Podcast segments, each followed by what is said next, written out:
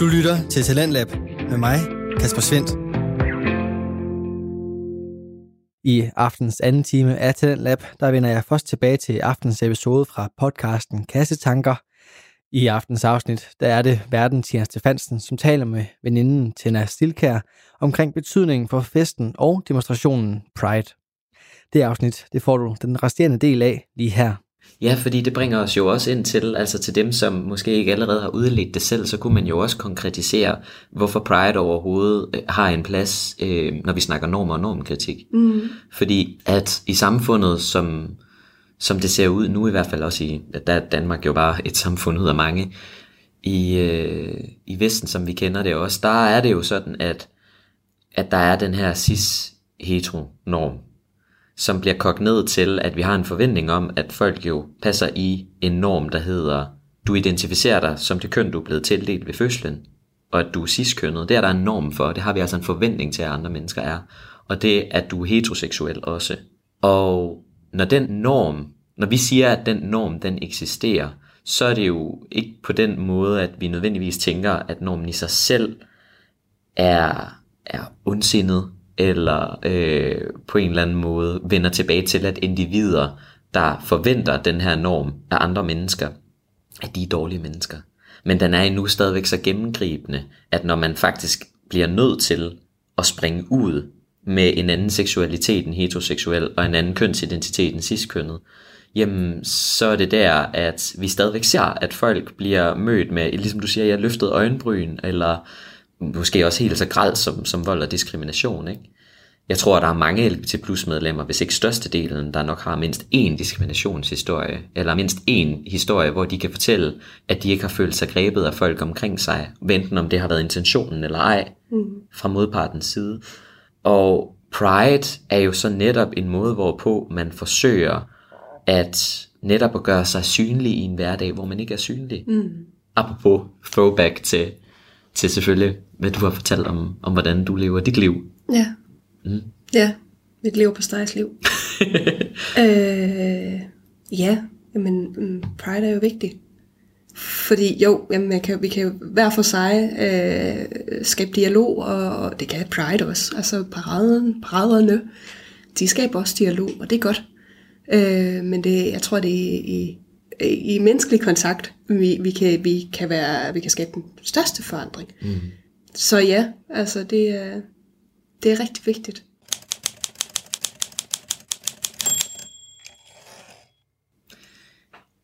En ting, som, som jeg kunne have lyst til at gå ind i, øh, det er noget, jeg har lyst til at pakke ud, fordi jeg kan huske dengang, jeg selv tænkte det. Og også igen, hvor jeg kan sidde og kommentere over øh, ting, som jeg også har sagt og gjort, hvor jeg i efterfølgende har tænkt, fuck, hvor var det ikke særlig enormt kritisk sagt det der. Øh, eller hvor forstod jeg bare overhovedet ikke, hvad det var, der var på spil. Jeg synes, det er interessant at snakke om, hvad er udtrykket? Hvor flamboyant Pride er. Ja. Hvor meget glitter, fest og farver, der er over Pride. Ja. Og hvordan at det er en kæmpe glæde for mange, og noget, som andre synes er ufattelig unødvendigt på godt jysk. Ikke? Jeg husker tilbage på en gang, og har også senere hen hørt den samme udtalelse fra andre mennesker, der siger, jamen hvorfor er det nødvendigt? at være, du ved, altså man kan da forstå, at man gerne vil have ligestilling, men hvorfor behøver du gøre det i høje hæle, og med en højrystet stemme, eller det ved jeg ikke, alt det glitter. Og den synes jeg var rigtig interessant, fordi der er en eller anden idé om, at man som for eksempel LGBT plus medlem, ikke, sådan, man, det kan jeg da godt forstå, man gerne vil have lige stilling og lige rettigheder, de steder, hvor der måske er brug for det, bliver der sagt meget diplomatisk. Men folk bliver alligevel ukomfortable med, at det ser ud på en bestemt måde. Det må gerne se lidt normativt ud alligevel.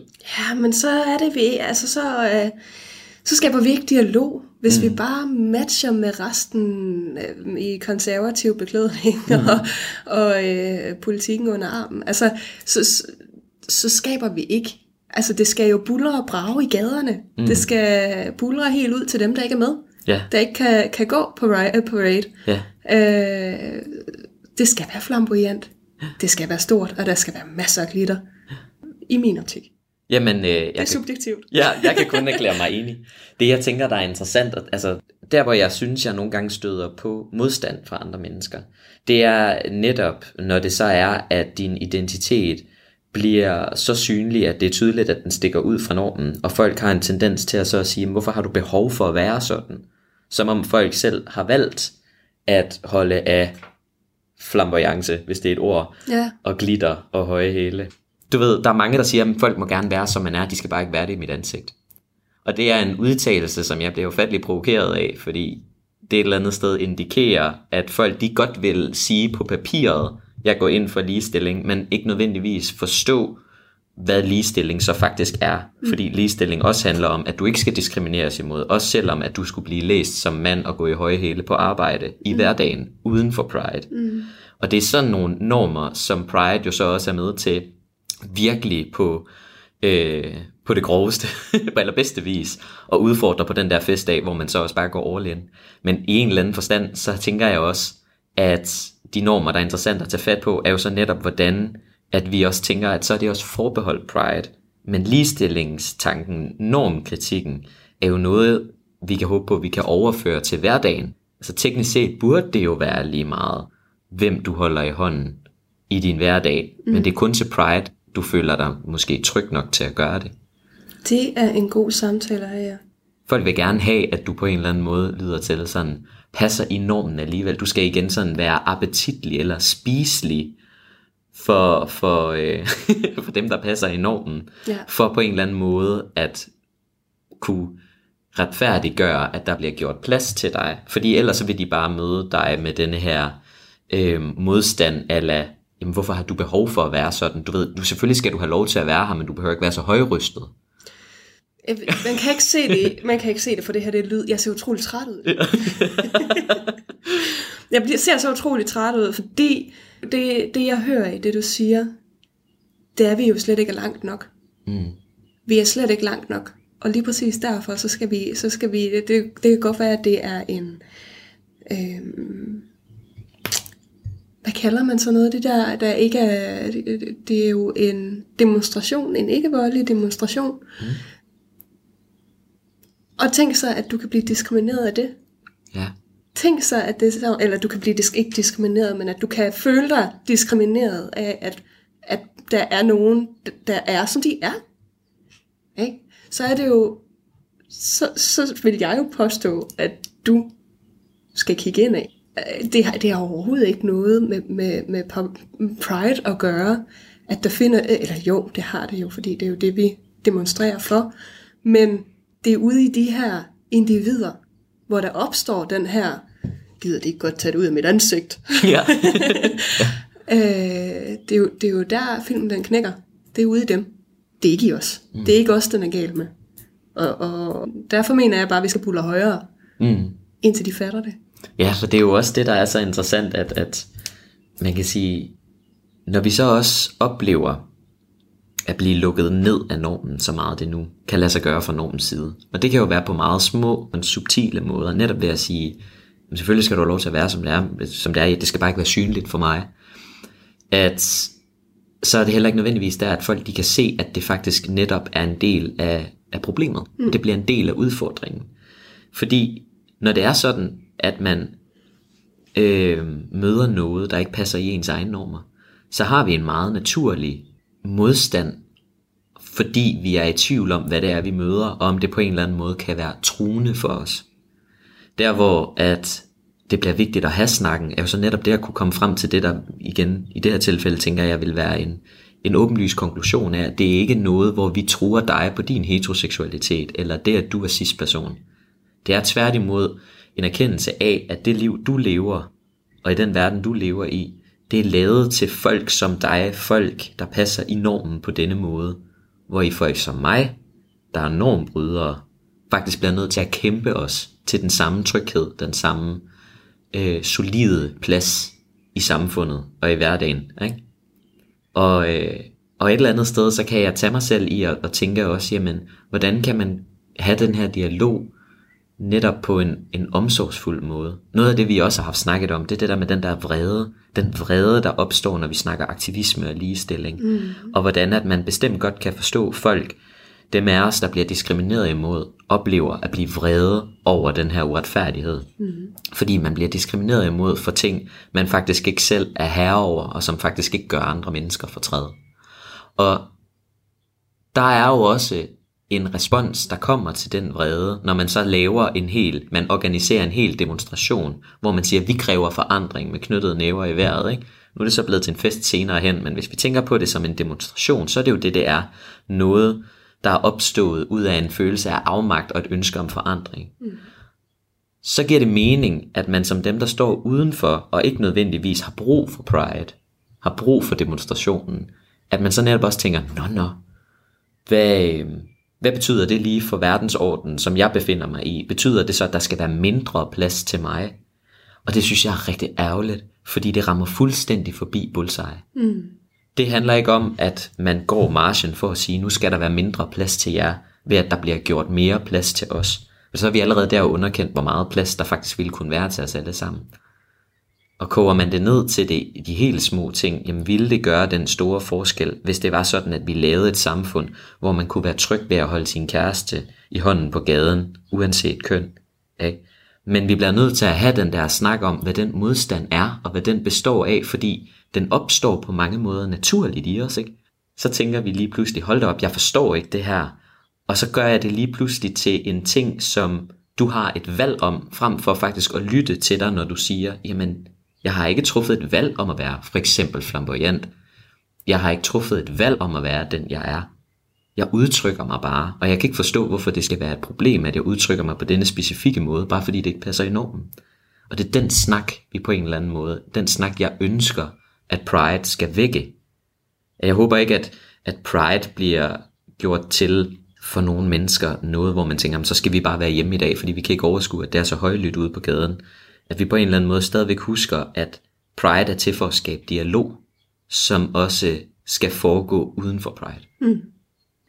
Men, men Pride egentlig er, er også... Øh, jeg, har, jeg har lidt en, en, en saying, som jeg selv bruger, når det er sådan, at der er noget, der, der generer mig, eller jeg ikke kan forlige mig med, jeg har, eller ikke kan forlige mig med, noget modstand ja.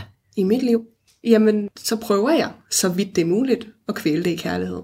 Og øh, det vinder mange gange ud til ens fordel, fordi jamen hvis det er sådan, jeg møder dig med kærlighed, hvordan kan du så blive ved med at slå mig?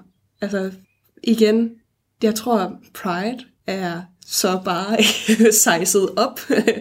Den øh, jamen, 100 gange så stort manifest af kvæle kærlighed. Mm. Kvæle kærlighed. Kom og vær med.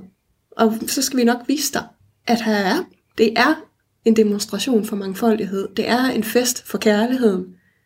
Og der er også plads til dig. Mm. Ja, og den, den forandring, som vi ønsker, ikke behøver at, at true det, som du har kært.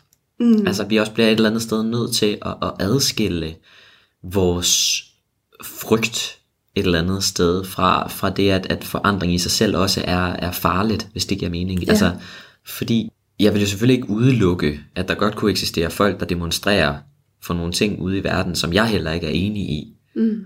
Og hvor at jeg ikke også godt kan mærke, at der skabes en frygt i mig, for hvad der så vil ske, hvis det er en agenda, der kommer igennem. Jeg har næsten lyst til at bede om eksempler, men jeg tør ikke. ja, ja, men jeg tror, altså, og, og, jeg tror, der er mange, der kan relatere til det her med, at nu lever vi også i en meget bizarre øh, 2020, hvor vi også nært var tæt på en tredje verdenskrig, og Australien var i brand, og jeg skal komme efter dig. Jeg oplever også, at vi de seneste par år har haft rigtig meget fremmedhed og fremmedfrygt i forbindelse med alle de katastrofer, der sker omkring os, meget koncentreret i moderne tid. Og øh, jeg kan blive meget skræmt for, at der er nogen, der insisterer på at lukke os fuldstændig ind om os selv. Og når jeg siger om os selv, så er det jo kun om folk som en selv. At alt, hvad der så er anderledes, og i særdeleshed, når vi også ser folk, der bliver forfulgt på baggrund af etnicitet og religion, og altså det hele bliver pludselig meget uhyggeligt, når det er sådan, at vi også ser, at der er folk, der bliver bange for andre mennesker i sådan en grad, at der bliver generaliseret til alle mennesker. der passer i den målgruppe, man nu engang er bange for. Og den form for tankegang og lade den herske, kan jeg godt blive bange for. Fordi mm. jeg selv kæmper så meget for, at vi bryder med nogle af de kasser og de stereotyper og de normer, som, som netop skader andre mennesker. Jeg tror, at jeg bare vil opsummere det til, at jeg kan godt forstå en frygt og en modstand, når det er sådan, der er nogen, der kæmper for en sag, jeg ikke er enig i. Men ofte så kan jeg også spørge mig selv om, jamen handler den frygt om, at jeg ikke forstår, hvad der bliver sagt på den anden side. Ja. Fordi hvis jeg forstår, hvad frygten består af, så kan jeg også bedre komme i dialog med den. Og det jeg ofte ser med Pride, er eksempelvis folk, der tænker, oha, nu vælter det hele min verdensorden, som jeg forstår den. Og det er det, jeg er bange for. Men hvor de ikke nødvendigvis har spurgt sig selv om, hvad indholdet faktisk handler om. Nej, det vender jo egentlig tilbage til en rigtig god øvelse, du laver i, i din undervisning. Den her med, jamen, sæt spørgsmål, altså stil din, alle dine umiddelbare spørgsmål til det her. Nu kan vi sige til, til det her event, eller, eller alle dine umiddelbare reaktioner eller følelser til det her event. Og så i stedet for at sige, jamen det er dem, jeg kyler afsted ud i verden, så kig på det papir, hvor der står de her, øh, de her ord på, som, som du føler, de følelser, der står her, eller de reaktioner, der står her. Så kig på dem og grænsk dig selv. Hvorfor er det, jeg føler, som jeg gør? Hvad, hvad er det, der, der sker i mig, mm. siden jeg har den her relation ud i noget? Og det er jo, jeg, var, jeg blev meget uh, blown away, da det sådan, at jeg hørte, du, du havde lavet den øvelse der, fordi det, det er noget, jeg har tænkt mig at bruge fremadrettet, når jeg møder ting, som, som hvor jeg mærker frygt, eller uforståenhed, eller jamen, hvad der nu lige er af, af kontradiktioner mm. i forhold til min norm. Det er jo godt at få brudt det, men nogle gange så kan det være svært at få, få prikket hul på den, den skal, den norm, den kasse, man sidder i.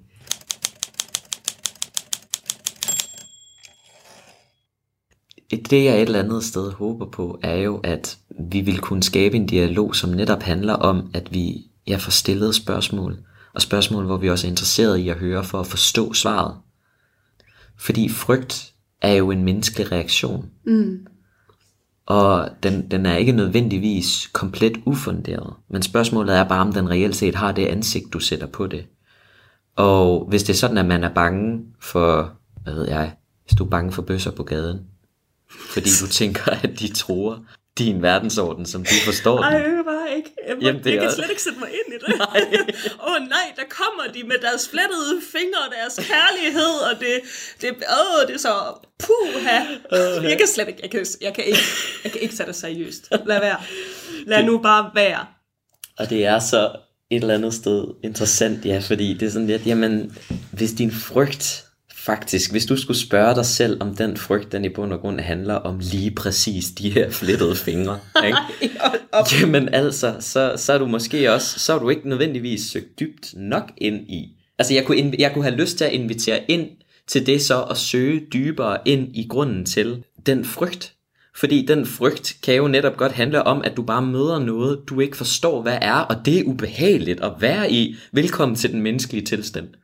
Nogle gange så bliver vi i tvivl om, hvordan vi skal interagere med verden, når vi møder ting, hvor når ikke lige giver os retningslinjer for det. Men den tvivl er ikke farlig. Den føles meget destabiliserende. Det føles som om, at nu ramler det hele, alt hvad du kender. Men på et tidspunkt, hvis du også bliver i det længe nok, så vil du finde ud af, at den tvivl i sig selv ikke gør skade på dig. Du vil tværtimod måske lige frem tænke, hmm, jeg kan vide, hvad jeg kan gøre for at komme af med den her tvivl. Et, du nægter fuldstændig al ny viden, og du vil bare vedholde dig din gamle forståelse af verden. Eller to, du spørger nysgerrigt ind for at se, om du kan udvide din forståelse og finde tryghed på den måde.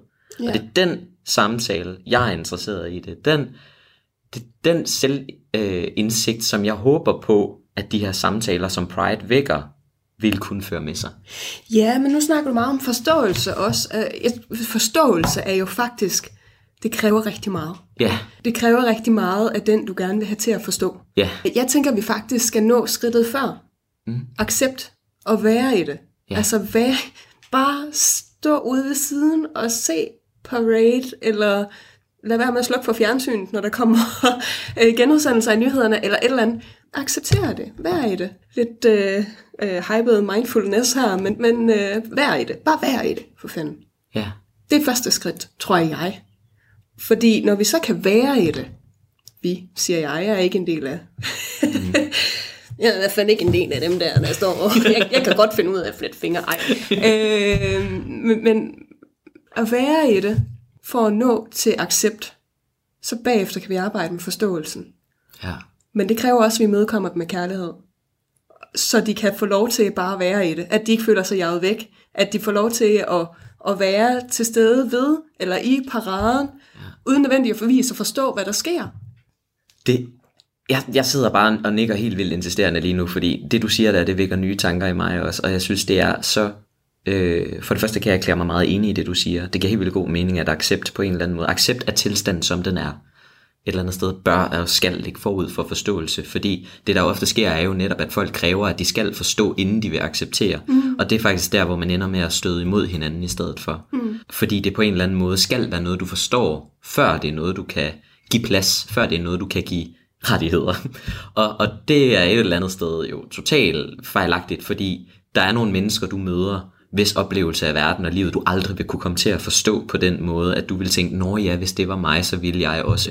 Vi kan ikke gå ud fra den logik. Vi bliver nødt til et eller andet sted at have tillid til, at når folk de så siger og beretter, jeg har nogle oplevelser, der gør, at jeg faktisk ikke har de samme muligheder som resten af, som dem, der passer i normen, jamen så bliver vi nødt til at, at tage det alvorligt, det vi hører, og, og tage det i betragtning og lytte til de stemmer, der, der dukker op. Så, så når du ser det her med accept, så bliver jeg også bare helt vildt optaget af, hvordan jeg også har hørt mange snakke om, at de forbinder accept med en form for overgivelse. At det faktisk på en eller anden måde bliver, når men så bliver jeg bare nødt til at, hvad kan man sige, give lov, selvom jeg ikke har lyst. Accept bliver også gjort til en, en, øh, et nederlag. Og, og den synes jeg for eksempel er rigtig interessant, fordi når vi sidder og snakker accept, så har jeg bestemt også et indtryk af, at vi vender tilbage til, at det blot handler om det at være i det, der er, og acceptere, at det er. Det er ikke nødvendigvis det at have en, en holdning, der går mere den ene eller den anden vej. En accept behøver ikke, er ikke det samme som, at du omfavner det, der er. Det er heller ikke det samme som, at du overgiver dig, fordi du kun kan acceptere, mm-hmm. øh, som, fordi du ikke kan kæmpe, fordi du ikke kan få det, som du vil have det. Accept er, som jeg forstår det, når vi sidder og snakker, i hvert fald ellers må du selvfølgelig rette mig, det er et neutralt ståsted, et udgangspunkt, hvor du forhåbentlig, hvis du kan være i den accept, måske også kan åbne op for lyttende ører, frem for en, en modstand, der er til smerte, ikke bare for dig, men så til synligheden også for de mennesker, der ønsker social forandring. Jeg har lyst til at, at snige noget, øh, hvad hedder det, teori inden for adfærdsdesign ind. Ja, kom med det. Kom Ej, med men det. det. Det er bare en lille sætning. Det er, at handling kommer før holdning. Mm. Så det bedste, du sådan set kan gøre, det er at få din homofobiske farmor med ned til at gå Pride. Sig til farmor, bare skal ud og gå en tur. Og så, øh, hov, der var Pride, skulle vi lige gå med. Ikke? Altså, det er, øh, handler du først, så skal din holdning nok tilpasse sig. Så efterrationaliserer vi. det er jo bare lige sådan en... det er faktisk rigtigt. Den, også bare lige for sådan lige at uddybe for ja. dem, der, der lige sådan skal have, skal have det kogt helt ned. Ikke? Det handler om, at vi som mennesker har et efterrationaliseringsbias. Og det er sådan, at vi gerne vil tro, at vores handlinger afspejler vores holdninger. Og det gør det også rigtig tit og ofte, ja, men oftest er det også, øh, på mange måder faktisk i hvert fald, er det også omvendt. Altså at vi faktisk nogle gange gør ting, uden nødvendigvis at have lagt en stor omtanke i det. Vi kan ligefrem have været sådan indstillet på, at, at det var en handling, der ikke var for os. Men når handlingen så er udført, så kan vi godt finde på at efterrationalisere det, og så tænke, nå ja, okay, men det er måske mig det her på en måde, som, som vi ikke altid er bevidste om. Mm. Så det, at man også med sine handlinger udfordrer sine holdninger, der tænker jeg faktisk, der har du ramt hovedet lidt på sømmet til sådan en, et konkret værktøj til faktisk lige at få, få udfordret sine egne normer lidt, ikke? Men vi kunne jo også snakke lidt om, hvor, hvor, hvordan nu kan vi ikke samles i en Pride Parade. Ja. Men hvordan vi sådan øh, kan trække det ud i vores øh, hjem hver især, så vi er sammen hver for sig, som også bliver sagt rigtig tit lidt øh, Men, men øh, hvordan vi kan fejre Pride øh, hjemme hos os hver især.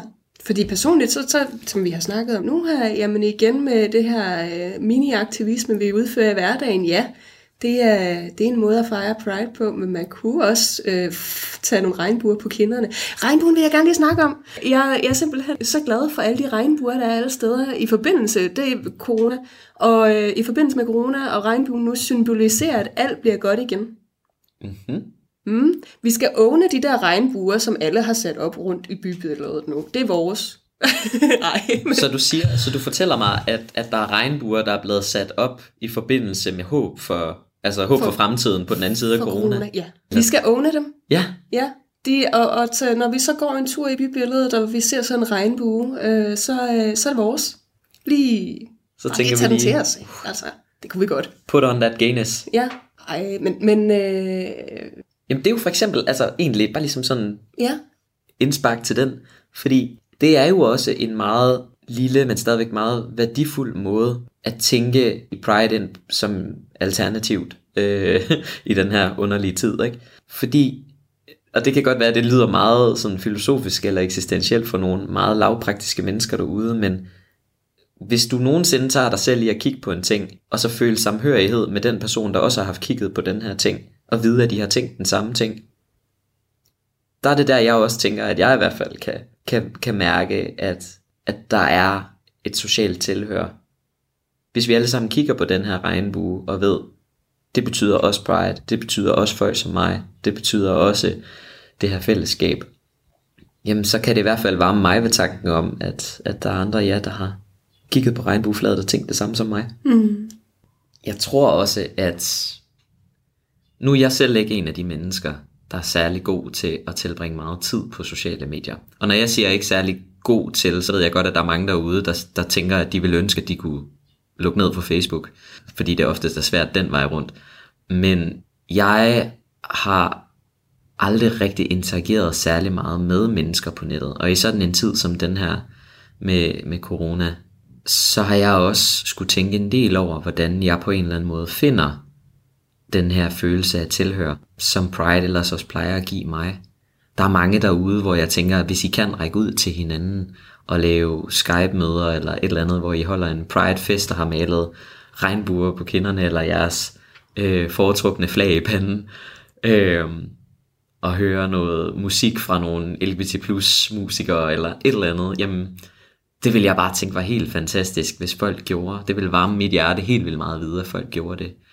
Øh, personligt så tror jeg selv, jeg godt kan lide bare at sidde og være tilskuer til sådan nogle ting. Det lyder måske fjollet at sige, men, men jeg kan også godt, der hvor jeg er i mit liv, have lyst til at tappe ind i Pride. Ikke fordi jeg har behov for selv at være så meget i midten af festen, men jeg kan bare blive så varmet af at kunne se den lidt udefra og se, hvor meget, hvor glade andre er for det. Hvis I eksempelvis bliver medlemmer af vores kassetanker-gruppe, hvor vi snakker om normer og normkritikister her, jamen så vil jeg synes, det var helt fantastisk at følge et kommentarspor, hvor folk de bare snakker om, om Pride, og hvad de får ud af det, og hvad det betyder for dem, og på en eller anden måde kunne, kunne have en, enten sådan en samtale, eller bare sidde og være vidne til andres glæde, og se nogle gode film. Altså, se, der er begyndt også på Netflix at dukke flere og flere sådan LGBT plus film op. Der er lige den her øh, dokumentar, der også er kommet ud på Netflix. Nu kan jeg ikke huske, hvad den hedder. Men den handler om øh, to kvinder, der har været sammen siden 40'erne. De har bare været sammen i 65 år ved dokumentarens start. oh, Og, øh, og så handler det faktisk bare om sådan deres rejse sammen. Og når jeg sidder og ser det, så ved jeg, at der har været folk ligesom mig, der sidder og ser det samme, og får den samme hjertevarme, lidt tårvedet fornemmelse. Og det gør mig bare glad. Det får mig bare til at huske mig på, at, at jeg ikke er alene. Heller ikke i en tid, hvor at, at øh, det kunne være fedt at have haft Pride at dukke op til. ja.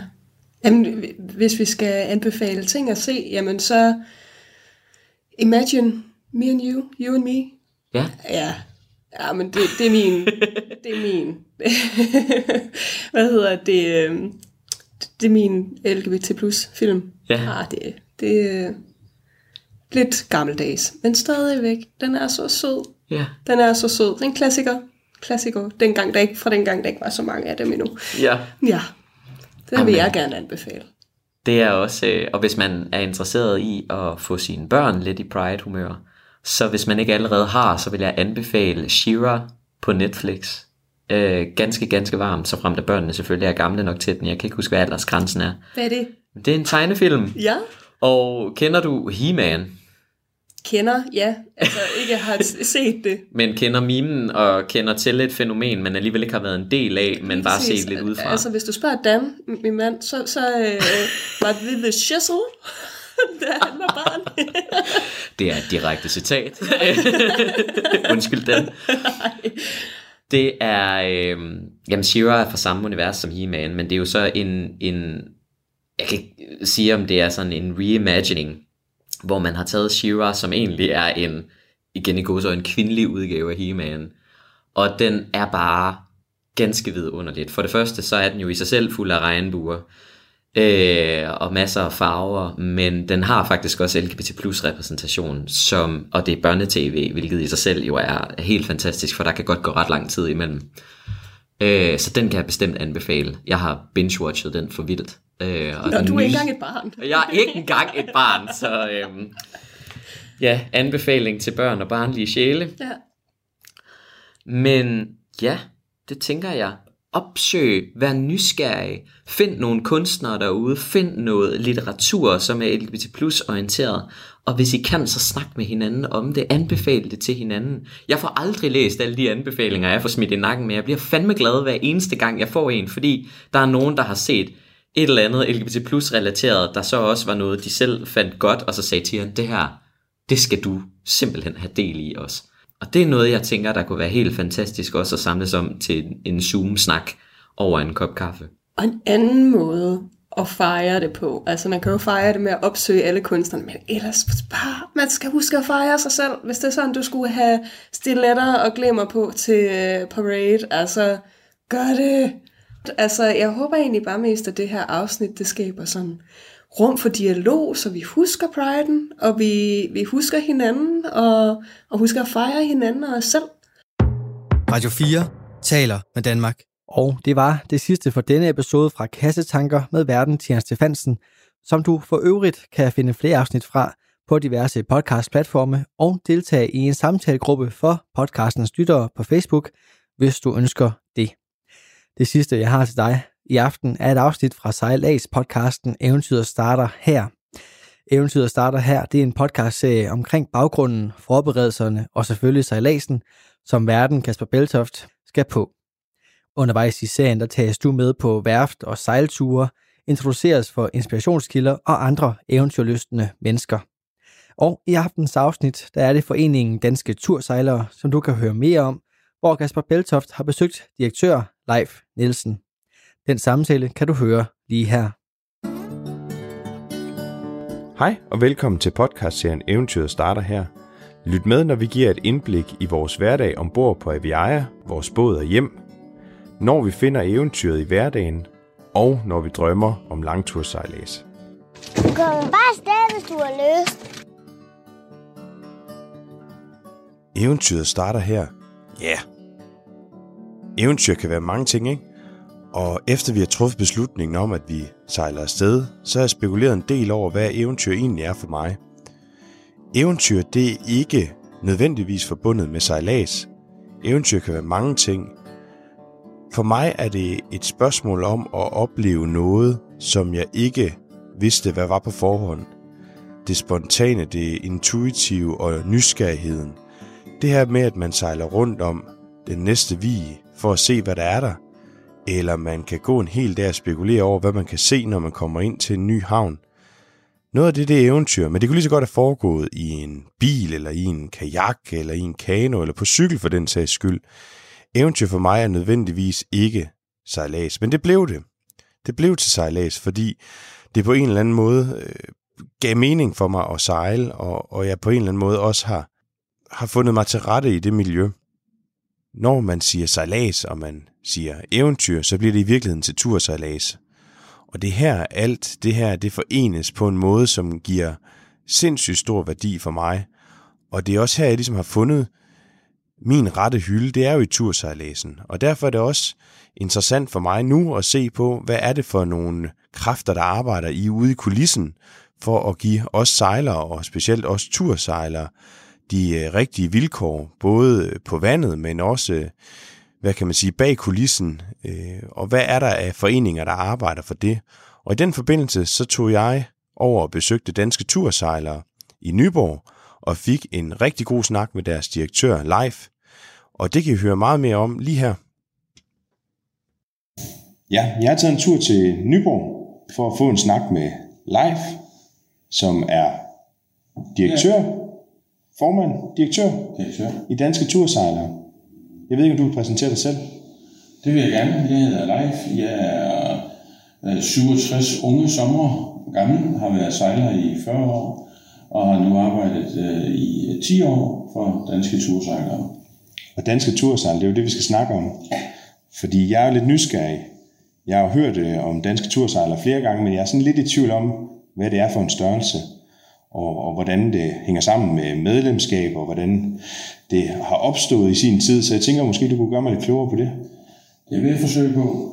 Øh, Danske Tursejlere har sine rødder tilbage i 1992, hvor der var en, øh, en gruppe sejlere, som syntes, at det var tiden, at man lavede en, en øh, øh og, og øh, fundamentet på det tidspunkt var, at man samtidig gerne ville kunne tilbyde medlemmerne en billig ansvarsforsikring.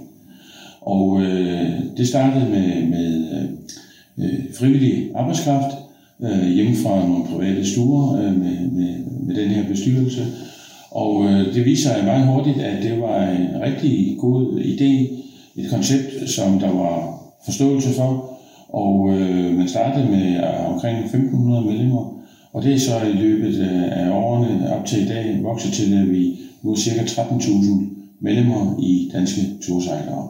Og det er 13.000 altså personer, mennesker, der ligger bag det, eller hvordan? Ja, eller 13.000 sejlerfamilier, vil jeg hellere sige, fordi Øh, det kan godt være, at det er sejlerfar eller sejlermors navn, der står som medlem, men vores øh, service og ydelser øh, er målrettet mod hele sejlerfamilien.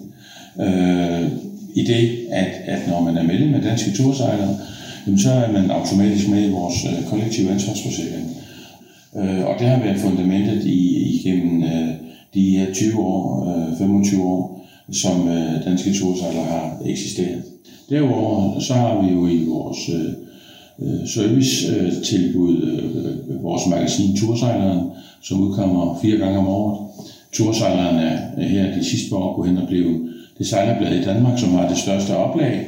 Det er vi faktisk øh, lidt stolte af, øh, at vi kan øh, som en, en øh, sejlerorganisation øh, udfylde øh, det her behov med, med øh, det sejlerblad, som har det største oplag. Øh, derudover så har vi jo øh, kursus uddannelsestilbud, øh, som vi øh, har i fællesskab med Dansk Salgunion, øh, således at de kurser, vi i fællesskab har, de er også tilgængelige for alle fælles medlemmer. Så, så det er også øh, attraktivt. Øh, vi har vores projekt med, med turbøjer, øh, hvor, hvor der ligger 150 skole af bøjer rundt omkring i de indre danske farvande, som frit kan benytte sig af medlemmerne og samtidig kan de benytte den tilsvarende mængde, som Salmonionen har udlagt, så faktisk er der 300 bøjer til rådighed i de indre danske farvande for vores øh, fritidssejlere. Øh, og her der arbejder vi i øjeblikket på at, udvide det her, øh, det her tilbud til, at øh, når man ligger øh, et sted, hvor der er turbøjer, at øh, man også kan øh, få noget naturformidling, et projekt, som vi er lige ved at, at kunne, kunne frigive og, og skyde i gang øh, her inden for de nærmeste måneder. Øh, det tror vi på vil opfylde et, eller udfylde et behov, som mange har, når man ligger et, et smukt sted, en smuk bugt eller en smuk vi, at man også kan få at vide, hvad, hvad er det, vi kan opleve her af natur, uanset om det er oven vandet i form af fugle eller så videre, eller det er under vandet, hvis man tager en snorkel og en, og en svømmemaske på, eller man svømmer i land eller roer i land og ser, hvad er derinde øh, på, det, på det kystnære område. Øh, det tror vi er et, et behov, som øh, vi kan, kan udfylde og, og glæde nogle af vores øh, fritidssejlere med. Som jeg startede med at sige, så er der alt det, vi som sejler kan se, altså det, der foregår ude på selve scenen, ude på vandet og i magasinerne osv. Men det er ikke det hele billede. Der foregår en hel masse bag kulissen, der hvor man er med i de rigtige arbejdsgrupper og de rigtige fora, hvor man kan gøre indflydelse og sikre, at vi som fritidssejlere og tursejlere får en rigtig god oplevelse ved at komme på vandet? Så øh, taler vi jo også sejlernes sag i en lang række sammenhænge. Øh, det vil altså øh, i nogle af de styrelser organer, vi er med i. Vi er med i Søsportens Sikkerhedsråd, hvor, hvor det jo er sikkerhed i havner til søs, der står i højsædet. Uddannelsesudvalget under Søfartsstyrelsen, så er vi med til at sætte præg på de sejleruddannelser, der tilbydes, så vi kan forhøjne kompetenceniveauet. Øh, vi er med i Blå Flag uge, så vi sikkert er, er fokus på, at vi har gode øh, strande stadigvæk med, med rent badevand. Øh, Projekt Sikkerhavn sammen med Trykfonden, så sikkerhedsudstyret i havnen er i orden. Friluftsrådet, hvor vi har fokus på øh, adgang til, til havet. Øh, vi ser i øjeblikket en stigende øh, øh, frygt for, at der ikke er mulighed at sejle alle steder. Det kan være så enten broer, jernbanebroer, som ikke kan lukkes op, eller, eller vindmølleparker, som øh, øh, vokser og bliver placeret øh, steder, hvor vi gerne vil sejle, eller andre former for akvaproduktionsanlæg, altså havdambrug, tankplantager, øh, muslingefarme osv. Og, og der er, er vi sammen med alle øh, blå øh, friluftsorganisationer i det her samarbejde under Friluftsrådet. Ja, det var mange ting. Det var mange ting. Det er rigtig mange ting, og det er jo både, hvad kan man sige, noget af det, som man som medlem kan se direkte, og så er det også nogle af de ting, som man ikke nødvendigvis ser i hverdagen, men som foregår lidt under overfladen. Her tænker jeg lidt på de forskellige organisationer og råd, øh, som I ligger noget arbejde i. Noget af det, som jeg faktisk ved øh, foregår, det er jo de her øh, sommerture, I også arrangerer, som jeg tror er, er, har manges interesse. Øh, hvordan er det, hvordan, hvornår var det, det startede, og hvordan er det, det foregår? Det startede for tre år siden øh, og afløste egentlig et, et, et projekt, som vi fik ud, nemlig Tursejler Træf, hvor vi øh, hvert år arrangerede nogle træf rundt omkring i landet. Men det var ligesom, at, at øh, det øh, havde ikke den store interesse, og så skal vi jo ikke opretholde et eller andet, fordi man har gjort det, som plejer vi at gøre. Så skal vi jo finde på noget nyt. Og det blev sommertogter. Øh, og, og det startede for øh, imellem tre år siden med et, et enkeltogt, øh, som øh, startede i, i Smålandsfarvandet, og så var det en tur omkring øh, Ryen og Bornholm og tilbage igen. Øh, sidste år blev det så udvidet til øh, fire togter. Øh, to i, i de inderdanske farvande, og så to, der var i svenske farvande. Og her til sommer, der bliver der igen søsat øh, fire togter. Øh, sidste år startede vi med, at et af togterne var et børnetogt. Øh, meget stor succes øh, med øh, den yngre sejlerfamilie med, med børn, og også bedsteforældre med børnebørn, øh, hvor, hvor ungerne får en, en fantastisk oplevelse under trygge og sikre forhold. Lærer glæden ved at komme ud og, ja, om man så må sige, øh, øh klappe en krabbe på ryggen. Øh, og øh, det har vi så udvidet til at her til sommeren 2020, der bliver der to børnetogter, fordi vi tror, at, at øh, øh, det er blandt andet vejen frem at have noget fokus på sejlerbørnene, øh, får vi øh, øh, sejlerbørnene til at finde tryghed øh, i det her miljø, øh, så har øh, mor og far jo ro på bagsmækken, og så er de også glade og tilfredse, og så går det helt op i en højere enhed, og lige pludselig så øh, spredes de her gode rygter, og det kunne jo godt ende med, at der er flere familier, som bliver sejlerfamilier. Øh, vi ved jo, at vand drager. Øh, der er utrolig mange, der en sommeraften skal ned og gå en kajtur og, og spise en stor is øh, og se på bådene. Og det drejer sig om, at nogle af dem også bliver sejlere. Øh, fordi øh, gennemsnitsalderen på fritidssejlerne i dag er jo desværre øh, øh lidt op i årene. Øh, vi, øh, vi øh, mangler noget tilgang af yngre familier, og det kan blandt andet børnetogter, øh, udvikling af havnefaciliteter, så det er attraktivt at komme på havnen, være med til. Øh, øh havnefaciliteter er også en af vores øh, mærkesager, hvor vi forsøger at påvirke øh, havnene og kommunerne til at investere, øh, således at øh, vi, vi efterspørger jo gode øh, toilet- og badeforhold. Vi efterspørger, at der er nogle øh, legepladser, som, som børnene kan, kan muntre sig med, og at der jo der er sikkerhed og renhed og, og gode forhold på havnene. Og alt det, det er jo med til at øh, øge interessen for, for fritidssalads. Og det, det pusher vi alt det, vi kan. Der er ingen tvivl om, at de her sommertogter er en rigtig god måde at komme med ud og prøve sig lidt længere, end man plejer, og samtidig have et rigtig godt socialt liv, mens man er afsted. Og når man så også er afsted med flere mennesker, så er der også en risiko og en chance og en mulighed for, at øh, man knytter nogle bånd, og det har Leif et rigtig godt eksempel på. Prøv at høre her.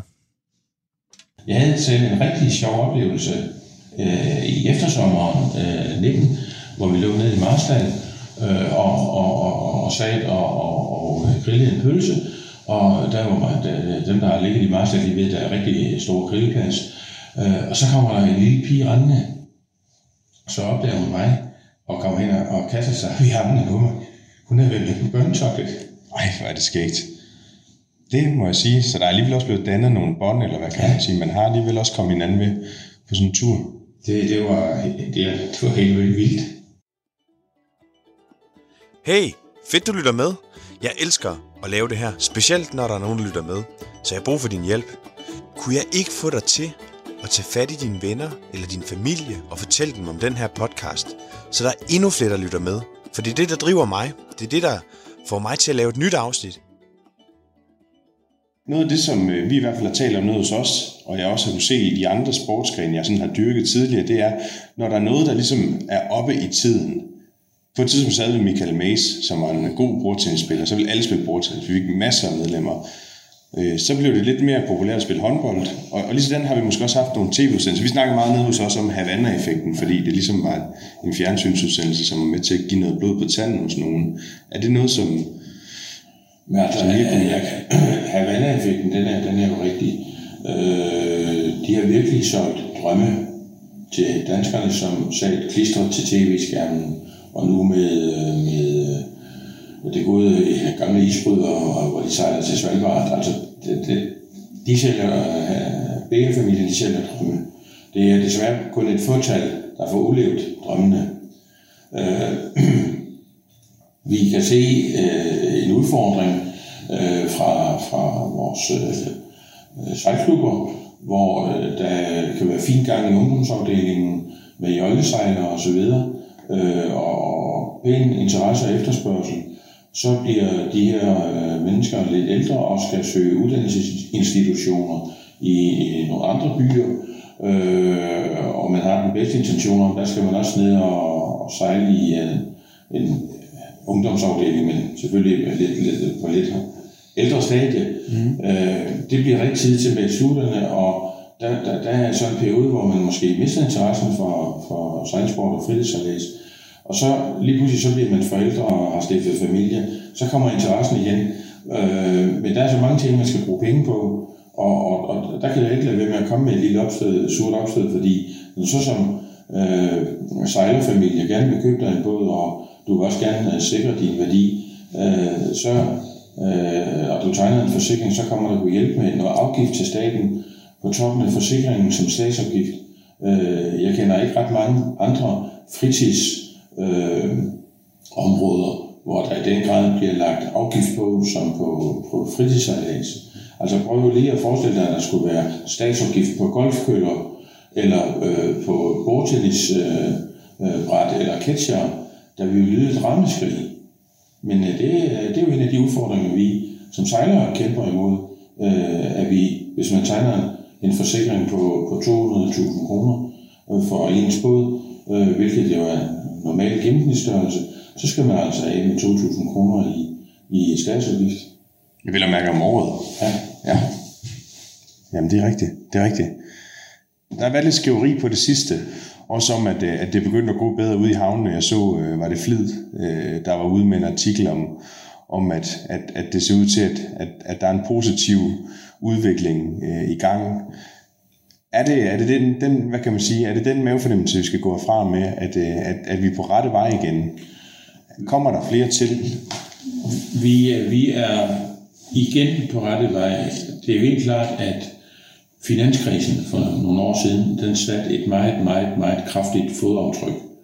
Øh, og vi så jo, at øh, interessen for blandt andet bogudstillinger, den, dalede markant.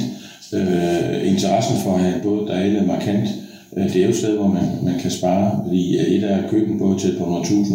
Der skal så også ordentligt bruges nogle penge på, på øh, vedligeholdelse af båden. Der skal bruges penge på at have en plads i, i havnen, og penge på en forsikring, og så penge på statsopgift. Øh, så, så et eller andet sted er det jo et sted, man kan spare. Det var der mange, der gjorde. Men de forhandlere, som vi øh, taler med, øh, de melder om, at fra 19, eller i 19, der kunne man mærke en markant positiv fremgang og interesse øh, for salg af både brugte både og nye, nye mindre bådtyper. Ja. Øh, specielt øh, mindre motorbåde er blevet meget efterspurgte.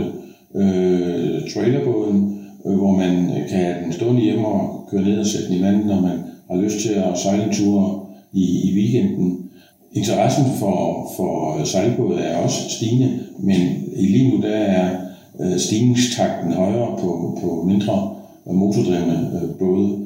Det kunne være dejligt, hvis at, det, det samme det også smitter helt af på, på sejlbådene, så vi har en, en ligeværdig øh, udvikling. Men, men der er absolut positive øh, meldinger fra alle de bådforhandlere, vi taler med. Så, så hvad kan man sige, både forhandlerne og dem, som I sådan hører lidt fra, og, og også de meldinger, der kommer ud fra havnene, og, og det hele lagt sammen, måske også øh, over tid, kunne måske godt tegne et, et, et, et positivt billede af, af fremtiden for, for dansk tursejlads. Det er slet ikke i tvivl om. Øh, vi øh, får mere og mere behov for øh, friluftsoplevelser i vores øh, travle hverdag, hvor familien Danmark øh, har alle ugens syv dage besat.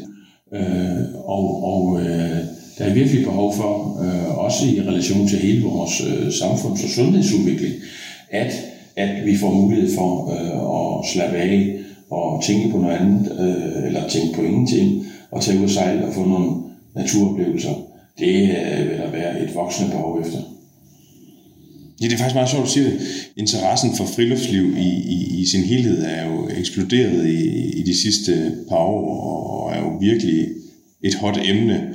Og det er jo nok lidt det samme, folk søger der. Komme ud og få lov til at, og, og, og blive beroliget af, af, af, hvad kan man sige, naturen og de omgivelser, og den ro, der også er derude.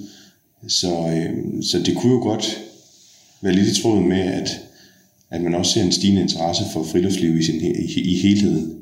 Og så er lidt klukkende vand jo simpelthen helse for sjælen. Hvis klukkende vand er helse for sjælen, så må sejlads i sin helhed også være helse for sjælen. For vi er omgivet af vand, og har man en båd med på vandet, så vil man kunne høre det klukkende vand. Hvis der er nogen, der sidder derude og tænker på, om sejlads kunne være noget for dem, så er jeg sikker på, at alle er velkomne til at tage fat i deres lokale sejlklub eller bådklub.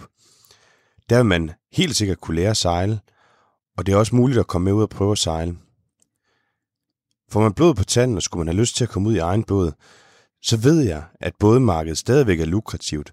Der er masser af både derude, som man kan få lov til at købe til en overkommelig pris, hvor man kan komme ud og opleve det, det eventyr, der gemmer sig. Man kan komme ud og høre det klukkende vand, og man kan komme ud og være en del af det fællesskab, som det også er at være sejler.